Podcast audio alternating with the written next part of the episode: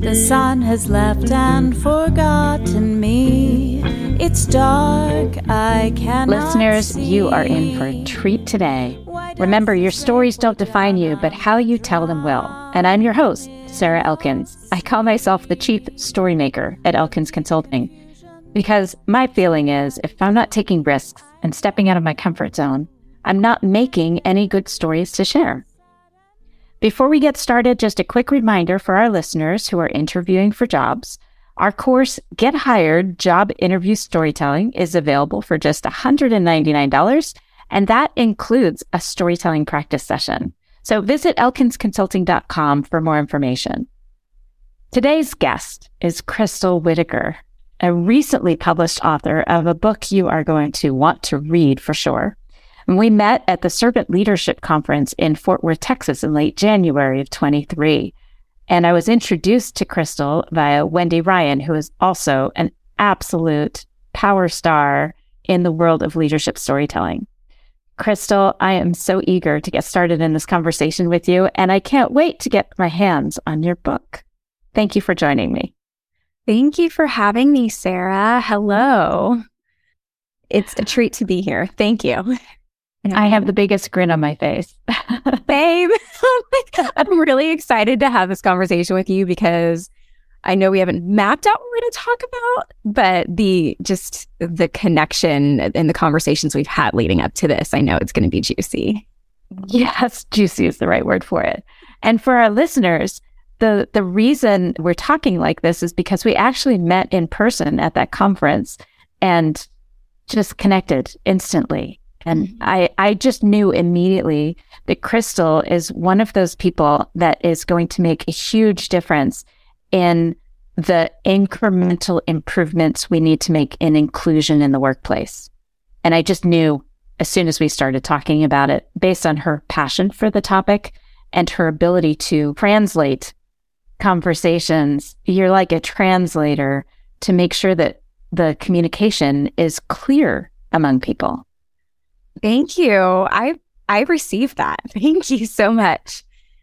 Definitely, definitely passionate about it. And I think I think the translator thing probably comes from just my own lived experience being a person who has so much intersectionality. I'm biracial mixed with black and white. So having that experience, being a queer woman of color in the world, and then, of course, having been in the corporate world, and then starting my own business and working with other business business owners and leaders from organizations, I feel like I have a lot of unique experiences that I've been able to bring together to do what I do. Absolutely. It shows. And let's let's turn the clock back a little because this is a perfect introduction to the question I usually ask. So at the beginning of every conversation, almost every conversation, I ask my guests to share something about themselves that most people don't know about them, something that's not on their LinkedIn bio or their resume or on the back cover of their book that's coming soon. I'm so excited. I just have to plug that like as many times as I can because it's going to be so good. But I know I like to give you a little moment to think about it. And the reason it was so perfect for the way that you just described yourself is that those are the things that I know about you. And now we get to go backward a little and hear a little something that might surprise people. Hmm. You know, I think something that tends to surprise people is that I'm a huge introvert. And I actually I get really nervous when it comes to public speaking. Even though I do quite a bit of public speaking, I teach a, a lot of classes. Even sometimes in podcast recordings, like I, my armpits sweat, and it's something that really surprises people because they're like, "Oh, but you're so you're just so on and charismatic or, or whatever. And I'm like, yeah, but I'm reeling inside. I, I got the, I'm telling on myself, I got the highest possible passing D in my college speech class. Oh my goodness. I bet your teacher would be really surprised to see you now. Oh, probably. I love that. And it does surprise me a little because you were so warm and welcoming at this conference, and there were a lot of people there But now that I think about it, I didn't see you in the evenings. So that probably means you walked away and introverted for a while. Yeah, yeah. I go and recharge. I can, I'm really good at learning how to be on. It's something that I've had to develop over the course of my career. But when things are done, I completely shut down. mm-hmm. I hear that. And it's so funny. People just assume I'm an outrageously extroverted person because I sing with a couple of bands and I do the public speaking. But really, I find myself to be right in the middle somewhere because there are days where I get so much energy from those interactions. And then other days where I just have to go walk on the mountain behind my house by myself, find the quietest spot on the south side of the mountain where I don't even hear traffic. Like, and, and that's the only way that I can function and come back to that interaction, that, that extroverted energy that people experience with me. I'm assuming that happens with you too. Mm, yeah, absolutely. You're reminding me of a question that a really good, well, she's the friendship started. She was more of a mentor and then evolved into a very, very good friend of mine. She asked me a couple of years ago, what do you, what do you need to be creative? And what you're describing, that taking that space and giving, giving yourself that peace, that's, those are a couple of things that I realized that I need because taking space, it's like I have to get really quiet with myself in order to tune back in. Well, I love that because it leads us right into the discussion that we were kind of playing around with before I hit record for this episode. And it was about being self-reflective and knowing, knowing yourself well enough to know why you are reacting the way you're reacting to things. And this came up for me. Well, it came up with Wendy first because I, uh, her episode was just released the last week of February, I think, mm-hmm. first week of March. And we talked about how we deal with the skeptics. Like when we walk into a room, if I'm a strengths finder coach for a team, and there's always somebody, one or two people in a team, that will come in and lean back in their seat, cross their arms in front of their chest and cross their legs. And you, we know what that message is. They're, they're not being subtle at all. Maybe they think they are, but I don't think so. They probably know. And we talked about how we deal with that. But what, what I'd like for you to kind of think about is how you've been able to translate for somebody so that they could become more aware of how they were being perceived. Do you have mm-hmm. like a client in mind that you can talk about without using names? You know, it's interesting. I, I feel like my, there are a couple of clients that come to mind that have very similar experiences through the work that we do because my framework is is done in a way that people I, I keep consistently kind of hearing similar things from clients. Of course. uh, and the couple of clients that I'm thinking of, it, it was the realization that they weren't previously as clear on what they valued for themselves because a lot of my work is really centered around getting people rooted in their core values bef- before we get into any of the inclusion stuff. And the the the common thread is wow, getting really clear and connected and understanding what my values are made such a difference. I didn't realize that things that I was doing prior to, to us working together were having a negative impact on either their mood or some of their interactions because they were doing things that were out of alignment with their values, but they weren't even fully aware of it.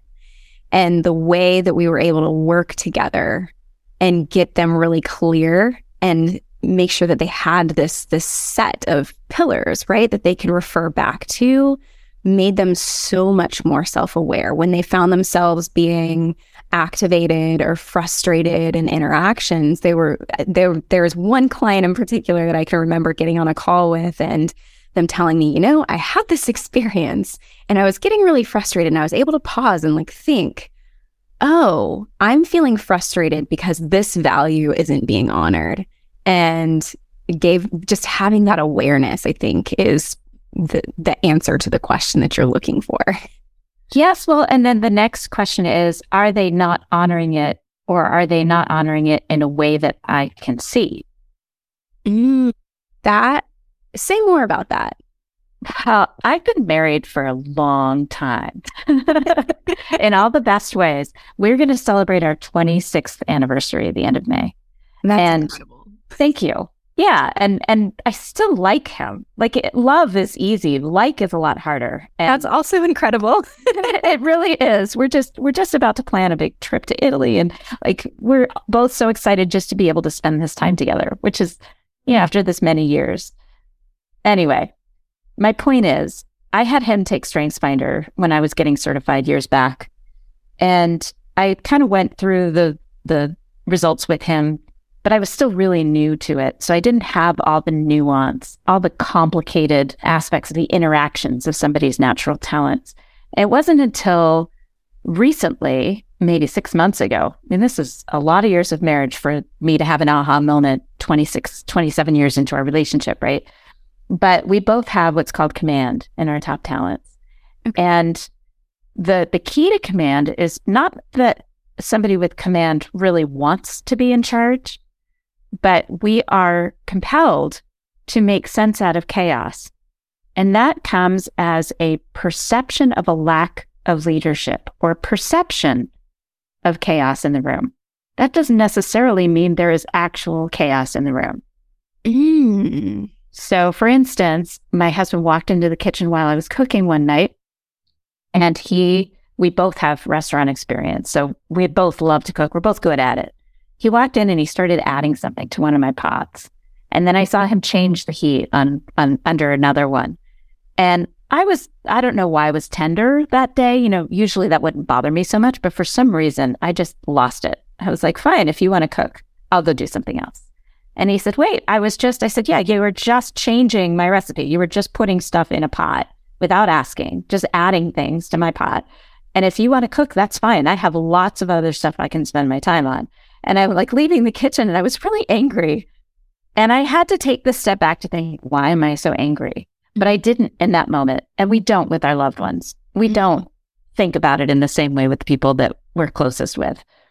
And we we stayed in a pretty big conflict for a while. And that's unusual, but man, I was really angry. And the way he responded wasn't the way that I needed him to respond. Mhm. But here's the thing. I walked into the kitchen a couple days later and went to turn down the heat under a frying pan that he had going for eggs. And I yanked my hand back. He didn't see me do it, but I yanked my hand back and did not touch it and said, Do you want me to turn that down for you? It looks like it's going to burn. He said, No, I've got it. So I was like, Okay. And I walked out of the kitchen. And yes, it burned. That's, beside the point. What I realized the next time he came into the kitchen while I was cooking dinner, because we always feed our band before we do a rehearsal, I was cooking dinner for five people, six people.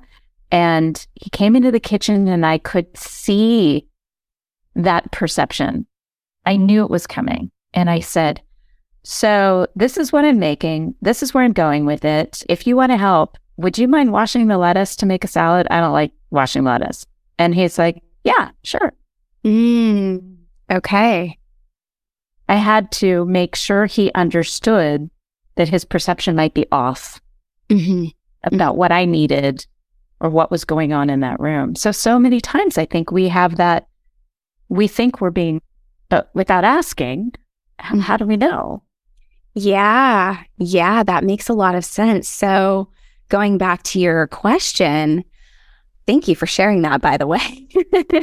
It's a long story for a short question, but I, I, feel like pe- people in partnerships can understand that where you're cohabitating with people. yes.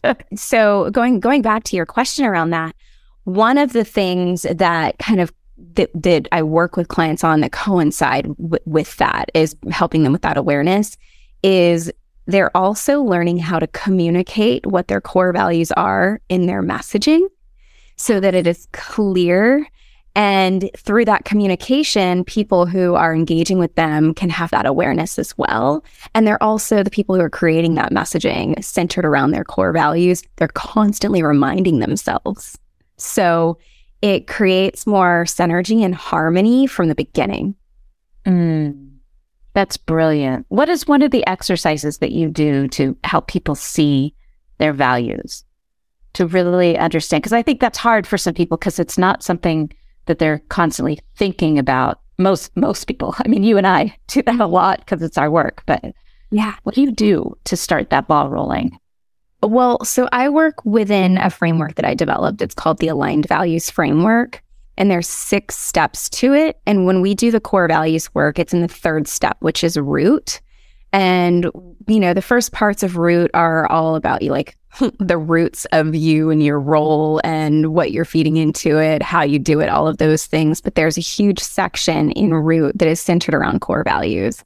And on its face, it's actually really basic. I will present people with a list of words that could be identified as values. Most people, they come in with some sort of an idea of what they think they value. And then, you know, they see this list and they're like, whoa, this might shift things, or they'll see things that are, you know, they're like, oh my gosh, I have way more values than I thought. So I'll work with them on narrowing them down based on the economy of the words.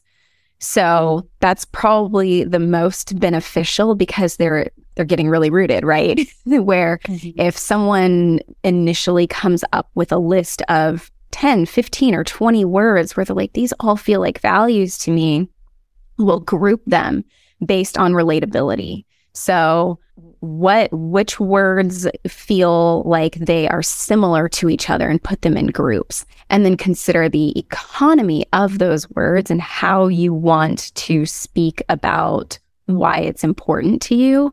And I'll let I'll let them know, you know, you don't have to throw out the other words, but we need to narrow it down. I always tell them 3 to 5, narrow it down, and then whatever's left over can be used as sub values and those can still find their way into messaging.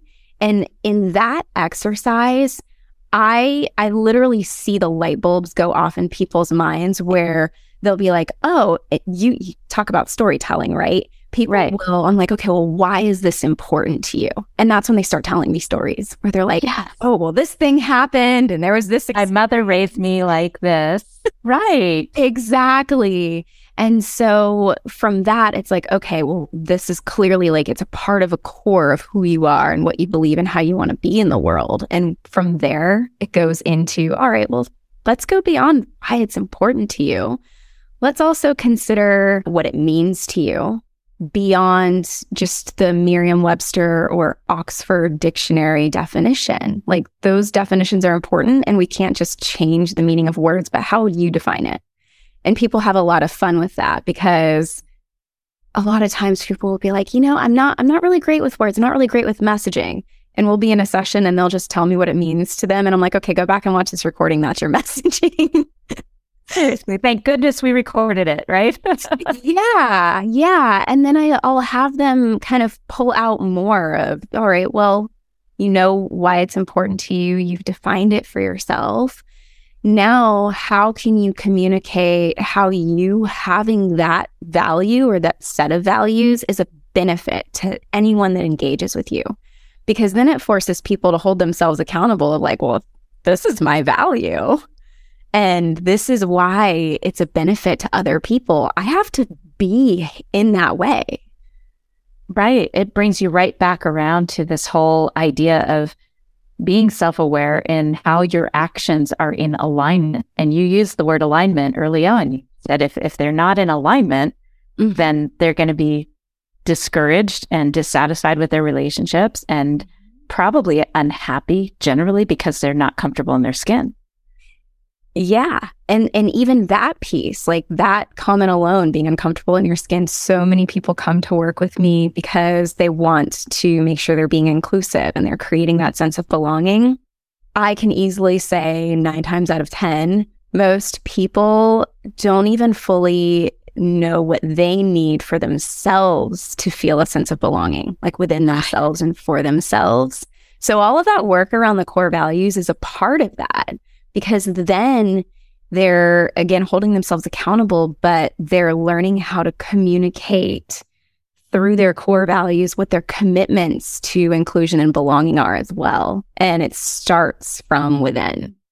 Mm-hmm. I, I think one of my favorite examples of not being in alignment with the words that you say you value is when I, I did an exercise at a, as a keynote about 300 people in the room. And I said, What's a word that you want people to use to describe you? And somebody said, Considerate. And I said, That is such an awesome word. What does, wh- how does that show up? What, how does that show up in your actions? And she said, When I'm walking into the grocery store and somebody's behind me, I hold the door for them. Mm. Yes, yes. And I said, But what if you're all alone with your dog and your dog poops on the boulevard or on, on the sidewalk by your neighbor's house, but nobody sees it and you don't pick it up. Are you still considerate? And everybody started laughing. I said, That's right. If you want to be known as considerate, you got to pick that shit up. Oh that's not really true. I use that word in front of That is, you're just reminding me. There's a there's a park in my neighborhood that I'll walk to sometimes in the middle of the day to take a little break. And there's this big, beautiful tree that I like to sit in front of and take my shoes off and stand there barefoot and just ground myself. I went there the other day and somebody's dog had pooped in front of the favorite tree that I like to ground myself ah. off. And I was like, how inconsiderate. exactly. That's exactly the right word. There, it's this to me. The opposite is the most important description of inconsiderate. I mean, of, of considerate. You want to describe what's inconsiderate, and it's not paying attention to how your behavior and actions impact the world around you. Yeah. Yeah, absolutely. There are three things that I always encourage people to do, not even just in my work, but in general. Is like, all right, pause, just pause. that alone. Start there. and in that pause, that should give you the space to tune into your awareness. So, when you're tuning into your awareness, what are you aware of around you that's happening? What are you aware of that's happening within you? And how you are, you know, being impacted or activated in any way or excited, whatever that looks like. And then that third piece is compassion. So, whatever comes next after that pause and after you tune into your awareness, whatever comes out after that needs to be done with compassion, even if it's just for yourself. If you are having a rough day and you're being really hard on yourself, pause, tune into your awareness, and just like give yourself compassion and do the same thing for other people. Mm, absolutely. I've been saying this for years. I heard from one of my podcast guests years ago. She said that she was in a, a course on bias and, and discrimination, I think. I, I can't remember exactly, but what she said was her professor said, You are not responsible for the first thought that pops into your head. You're not. It is ingrained. It's from your environment. It's from growing up where you grew up and hearing what you heard. It's ingrained. Mm-hmm. You are responsible for every single thought after that. Mm. hmm So tell me about a time where you specifically were able to practice that because I know as somebody who preaches this, I have had to I actually have the word practice posted on my wall in front of my desk. But tell me about a time where you got to practice this and it made a difference for you. Mm, I love this question. Let me see if I can dig in my brain and where I've been responsible for every thought after and practicing that. I can give you an example if that would help. Yeah, because it's a really good question. I'm sure that I have been in this situation and in my line of work. I have a couple. One was recently with a client, and something he said, I, I felt my hackles go up Mm. and couldn't immediately understand why. But in that moment, I knew I was aware that my hackles were going up. I was aware of my blood pressure kind of roiling. And Mm. I literally said, Can you give me just a second? I will be right back. And I took out my earbuds and I walked out of the room and I drank a glass of water. And I still didn't know why my hackles went up, but I was calm. So I came back and started asking questions. Mm. This is, and, and the question, the first question was, I noticed something in myself that I was getting a little uncomfortable with what you said. And I'd like to ask you what you meant by that, because I'm, I'm not sure I understood you. I did understand it. Let's just put that. I'm pretty intuitive. I did understand what he meant by that. but by asking him, he had to rethink how he said what he said. Mm-hmm. And Yeah. it turned everything around for both of us. It brought us closer. It was one of those conversations where I walked away from that client going, Oh, thank goodness I've been practicing this. Because five years ago, I would not have reacted that way. Mm-hmm. Yeah. Yeah. So, an answer to your question, this is, and this is actually not even related to a client. It was, it was a personal interaction where someone had, this is very recent. Someone had showed me something that I found to be offensive. and instantly was like, hmm, I don't really, I don't really like that. it doesn't land well. And I, the response that I received was, "Do you understand?" Because it was it was about comedy, and it was like, "Do you understand why comedy exists?" And and the way that it came across felt very condescending. And instantly, I was like, "Oh, I felt that. Um, it doesn't feel good." That's not right. I've been here before. And and I paused. I took a breath because a younger, a younger, less thoughtful version of me would have just responded knee jerk and in a very not kind way. But I I paused and I was like, hmm, I I feel like that was a little bit condescending. Can I just ask why you know like why you would ask that question in that way? So I I met it with a question on the same way that you did, and in calling that and just kind of taking that moment in the conversation, they were like, Oh, I didn't even realize that it came out as condescending. I am so sorry. And subsequently, we were able to have a conversation.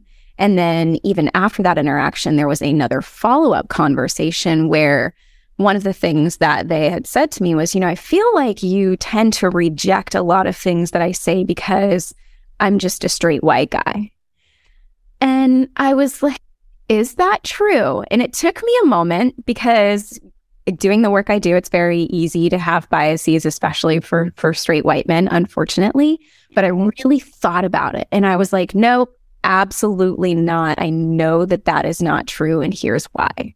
So it's one of those things that it's really easy for me to practice when I'm on and with clients it's the interpersonal interactions that I actually honestly find more challenging because, you know, their their personal relationships, they're, you know, they're just different. And one of the things that my therapist even pointed out to me, bless her, was uh, it's one thing when we do something professionally, you know, we're always on, we're in that part of our brain. But when we are in our everyday lives, where scenarios come up where we actually do have to practice those things, it can be a lot harder because we're in the moment. Where we're not in like professional mode, we're just in basic human mode. And it's really easy for us. You had said we're harder on our loved ones, right? yeah, absolutely. it's really easy to just expect the people that you're in in interpersonal relationships with to just quote unquote know better.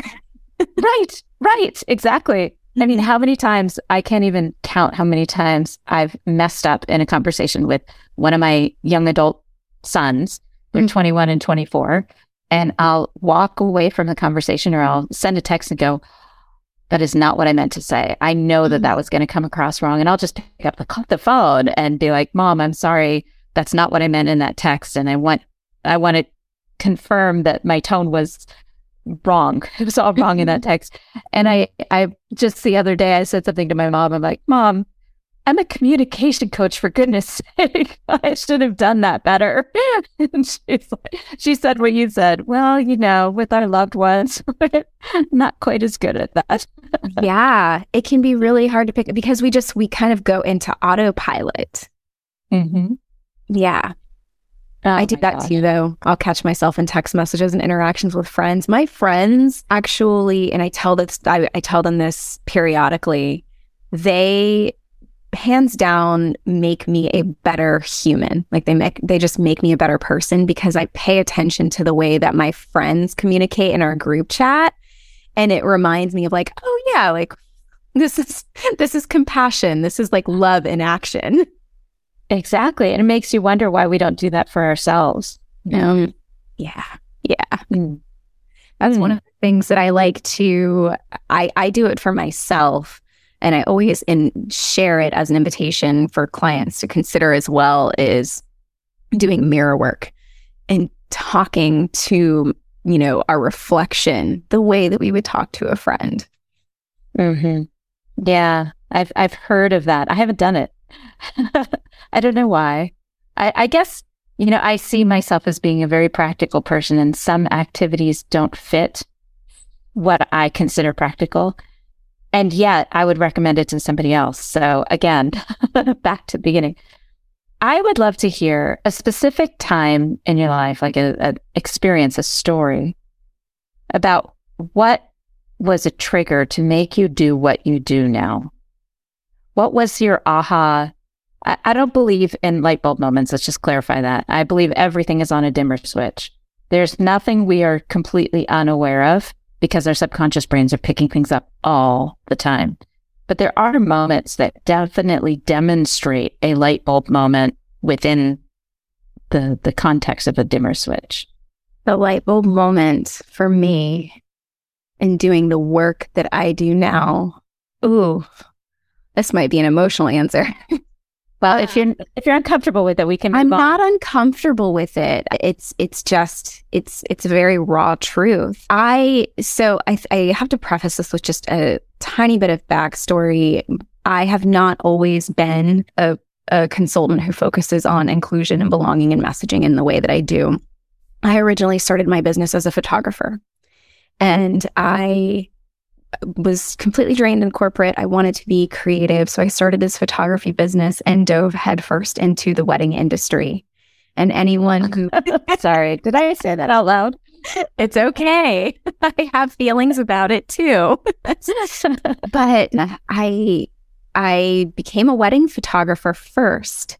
And one of the first things that I noticed was how the mainstream wedding industry at the time, because this was, you know, 2016, there wasn't a lot of diversity and representation in publications, on websites. And I noticed it. There were, it was, it was predominantly very, you know, model esque looking, thin, white, heterosexual couples that were often shown on wedding publications and websites and blogs. There were a few that I found that were a lot more inclusive and they were kind of the, there was like Offbeat Bride and Catalyst Wedding Co. back uh, then. And I was really vocal about how wrong that was. And so I built this very inclusive wedding photography business where people felt comfortable and welcome. And then other vendors had started asking me, how can I do this? Which was kind of the catalyst for me starting to teach other leaders and business owners how to be inclusive in their business and their leadership styles. But the core it, it, like the depths of the work that I do and the way in which I work with people, I would say came from it, it, it was shortly following the murder of George Floyd, which had shook me because we had already, you know, Ahmaud Arbery, I do get shaken up talking about this. So there's still a lot of feelings around it. Ahmaud Arbery and Breonna Taylor that year. And I remember having a conversation, a very brief conversation with a family member, my mom, my mom. And there were some things that she had said to me that were really hurtful. They came from a place of anger and frustration for sure. And I realized in that moment that my mom wasn't a person at the time. Things have definitely evolved and changed, and our relationship is spectacular now. But at the time, I realized that she wasn't a person that could give me the support that I needed with all of the emotional turmoil that I was feeling as a result of my experience in the world and how I was really coping with seeing so much trauma and murder of people in the Black community because my, my mom is a white woman.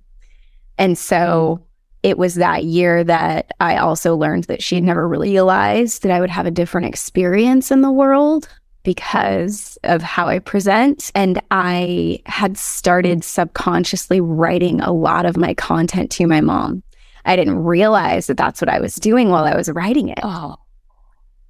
but ooh, I'm having all kinds of feelings sharing this. Oh. And she knows this, which is why I'm okay to share it. But I I had all this content. It was just coming out like fire. And mm-hmm. It was resonating with a lot of people. And it wasn't until probably about a year into writing my content that I just had this epiphany in a conversation with my therapist where I was like, holy shit.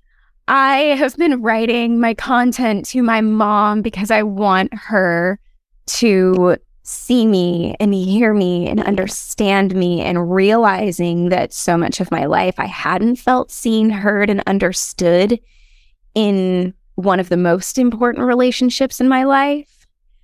And I was sharing that with people in a way I was reframing it. I was not, I wasn't calling anything out. I wasn't sharing specific stories or examples because I knew it wouldn't be productive. But I was sharing it in a way of like, how can this be a lesson for people? Mm-hmm.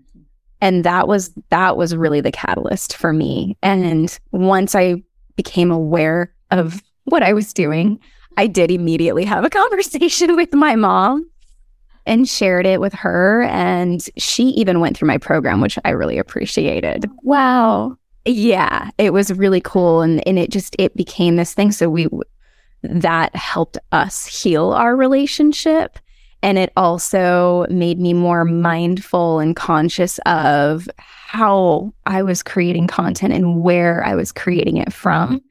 And if if if people were to scroll my social media feed and the content from 2020 until now, you'll see a gradual softening of language. Mm. And so I bring that into my clients now. I have to say, Crystal, I I think your mother was the perfect target audience for what you were writing. I mean, the the reality is that we write to what we know. Mm-hmm. We write about what we know. And while I appreciate that you softened the content because we both know that for your audience to hear you, sometimes you have to soften language and then eventually maybe you can get back to being more direct. Mm-hmm. But in order to translate, it has to start in a place where they'll hear you. Mm-hmm. Yeah. Yeah. And don't get me wrong, I still put out punchy stuff. yes, I've seen some of it. It's great stuff. but it's definitely one of those things because I used to going back to what I was sharing earlier about that that pause, awareness and compassion. Right. I used to just like write shit and throw it out in the world. yes. Now, you're not alone in that. yeah. A lot of us. And I and I still do it sometimes, but now more often than not, especially if if when I write something and I look at it and I'm like, I'm going to let that sit. yes. I'm going to let it the 24 hour rule. Yes. Yes. Yes. I, I do. I have a 24 to 48 hour rule. Oh, that's awesome. That's awesome. And, you know, I just keep coming back to the fact that if we put out a message that immediately puts a lot of people on the defensive, we're not going to solve any of our problems. And yeah. even though sometimes we have to be direct, I just keep thinking that I can be direct, but still speaking from my own experience, right? Mm-hmm. Like mm-hmm. it's not, I'm not being direct in insulting people. I'm being right. direct in saying, Hey, what you said, that was racist. And I'm not okay with that. Mm-hmm. Yeah. Yeah. I I really appreciate that framing of like being direct and not insulting people. It's kind of like rather rather than coming from a place of insulting them, be like, "You're racist, you're a bigot." It's like, right. hmm, why did you say that? I would invite you to consider where that is coming from. Yes. My sister is magic at this. She heard somebody say something that was definitely overtly racist, and she said, "I don't understand. What do you mean?" Hmm. And it was a reference to those people uh-huh. And yeah. Like, what do you mean those people? What does that mean? and then he had to like rethink exactly what he said. And I think that's beautiful. And it wasn't condescending and it wasn't picking at him. It was just curious. I'm really, I'm curious. What do you mean those people? What yeah. does that mean? Yeah. Curiosity is so important in this work too. Absolutely. I mean, curiosity so, and all work. it is. It's all, uh, well, it comes right back to the beginning of our conversation, which was being self reflective so that you can be in alignment with your values, so that the words you use, the actions you take are actually in alignment with what you care about. And I, I think that that's the biggest work that you and I do is that in, encouraging that kind of self reflection, the healthy kind, not the internal dialogue that is all damaging language, mm-hmm. but the healthy kind that makes you realize, oh, wait a minute. When I don't pick up my dog's poop, even if nobody sees me, it's not a considerate thing to do. And then I can call myself considerate, but unless my actions are in alignment with that, my my body and my brain aren't going to be okay with that. Mm-hmm. Yeah. There's going to be some dissatisfaction, even if we don't know where it's coming from. Yeah. Yeah, absolutely. And I, that's why I think it's so important too that people know what modalities work best for them for self reflection and, and self connection. So, like I talk about mirror work, I also love journaling.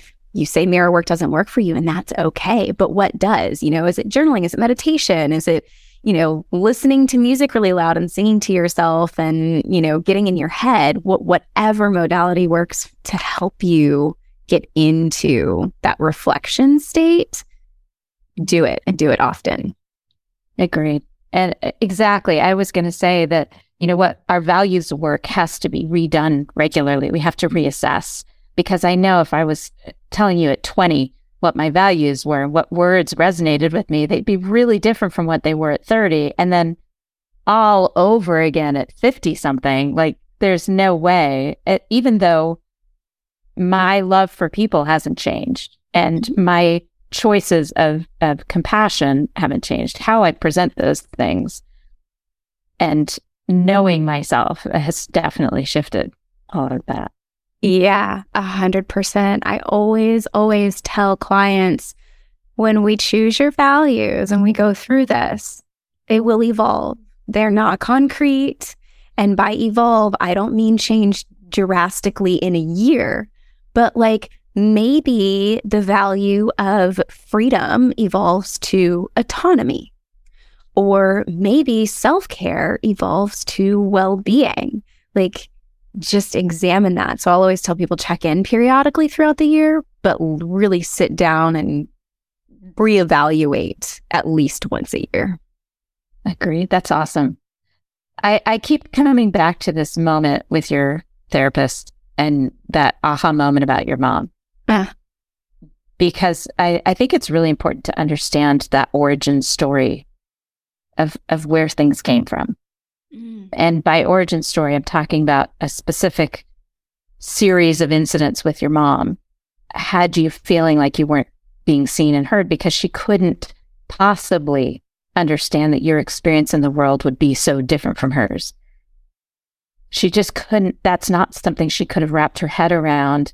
Mm. And I can tell you as a mother that it's hard to see that. I, I it's easier for me because I have boys. But if I had a daughter, it would be harder for me to see that she experiences the world in a different way than I do. Mm-hmm. Because they're kind of an extension of you mm-hmm. from the time they're an infant until they get to be teenagers. So I keep coming back to that, knowing that there are a series of stories in you where something felt disconnect with you and your mom. And then that moment in your therapist's office saying, I've been talking to my mom all this time without talking to my mom. it's yeah. so awesome. Yeah. It's like huge because then you have an opportunity to tell your mom the story of how mm-hmm. you came to that place without blame. Yeah. You tell her from a point of observation. Yeah. And yeah. reflection. Yeah. I've had quite a few of those moments with my mom over the last few years because she's been doing a lot of her own internal work as well. And I'm just, I, I love her so much and I'm so freaking proud of her. She's just easily one of the bravest women that I know. And even that, like that statement is something that I have come into in the last couple of weeks since publishing my book. Because oh, I was, oh, wow. I, I dedicated my book to my mom just because I, you know, I'm really proud of her for the healing work she's done. I'm proud of us for the the work that we've done and continue to do on our relationship. And then I thought about it and I was like, wow, my mom is actually really freaking brave because she's done some stuff, you know, in in ways that at the time I can now recognize like she was doing the best that she could. Mm-hmm. And you know, she she had a biracial baby as a single teenage mom in the 1980s. Like at, as as a white woman, like that was still so taboo. And like I I told her this about a week ago. I'm like, I just I just want to acknowledge that. I've never because I, I spent a lot of time being frustrated and angry with her for a lot of things. And then I had that moment of like, wait a minute.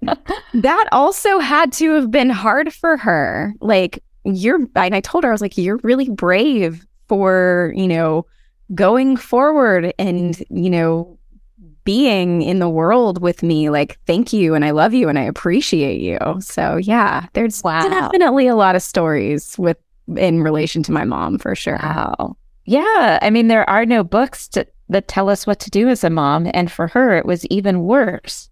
Like at any standard, I, I don't say normal, but any, you know, more common relationships of mothers and children, you already have all these questions and all these self doubts. Mm-hmm. And then you add the consequences of what your mother was going through. And I have to say, I'm I'm extremely frustrated that I haven't seen a lot of changes since then. I mean, the 80s were hard, but I can't I can't imagine that it is a whole lot easier for a single mother or father of a biracial kid now. And I say that because I'm reading a book by Mike Coleman from from me to us, I think is what it's called, and it's coming out in July. A- outstanding book, but it's about him coming out in the 70s as gay mm. in Nashville. Mm-hmm. Oof. Yeah. And I was thinking, oh my gosh, this is going to be, you know, intense. And I have to tell you, a lot of his stories are still happening now. Yeah. Well, and I thought, why is not more? Right. We're going backwards. Going backwards. It's so frustrating. It is. But let's end this not on that note, even though I'm going to highly recommend Mike's book as well. I would love to hear, first of all, where do people get in touch with you? How do we follow you on your content of choice? Mm-hmm. and and tell me a little bit about your book before we wrap up. And listeners just so you know all of these links will be in the show notes associated with this podcast at elkinsconsulting.com yes yes. Okay so the best way to connect with me is through my website. All of the links are there it is crystallily.co, and that's C R Y S T A L L I L Y.co.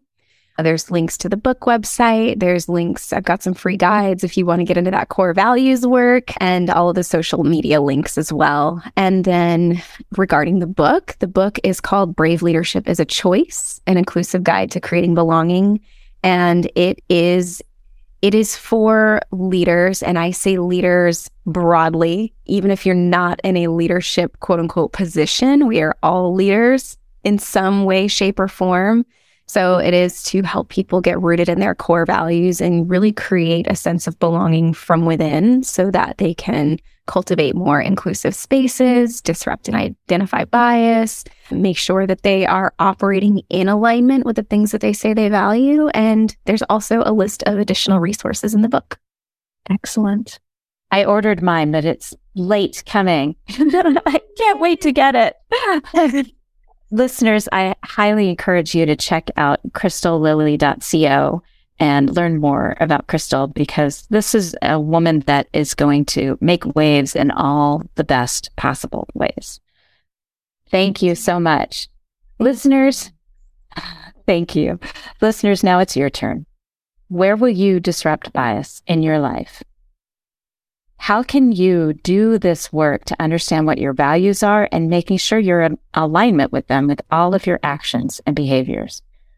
Because as we've talked about already throughout this podcast episode, if you are not acting within the values that you profess to have, then you're not going to be satisfied in your relationships and you're going to find yourself not knowing why you're dissatisfied and unhappy in your life.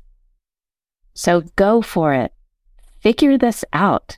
Jot down some words to describe how you want to be known. And start to make sure that whatever actions you're taking, the words you're using, are actually going to demonstrate those words. Smile, what's the use of crying? You'll find that life is still worthwhile if you just smile.